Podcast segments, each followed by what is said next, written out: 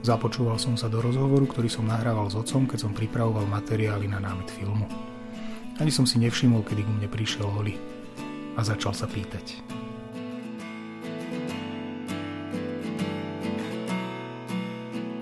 Koho chcú zabiť?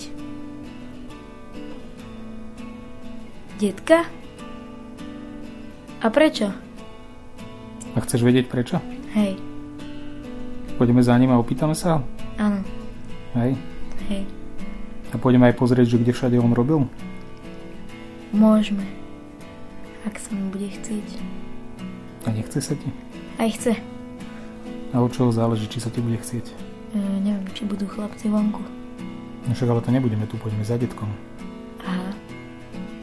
Môžeme. Hej.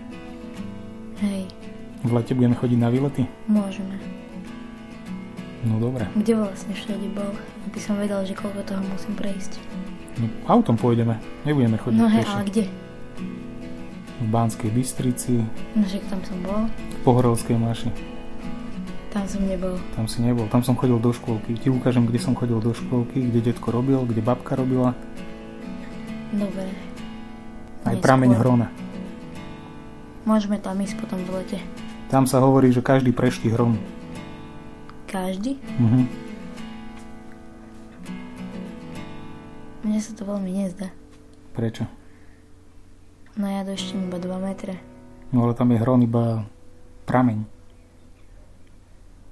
Aha.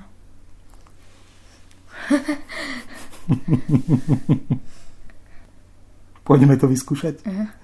OK.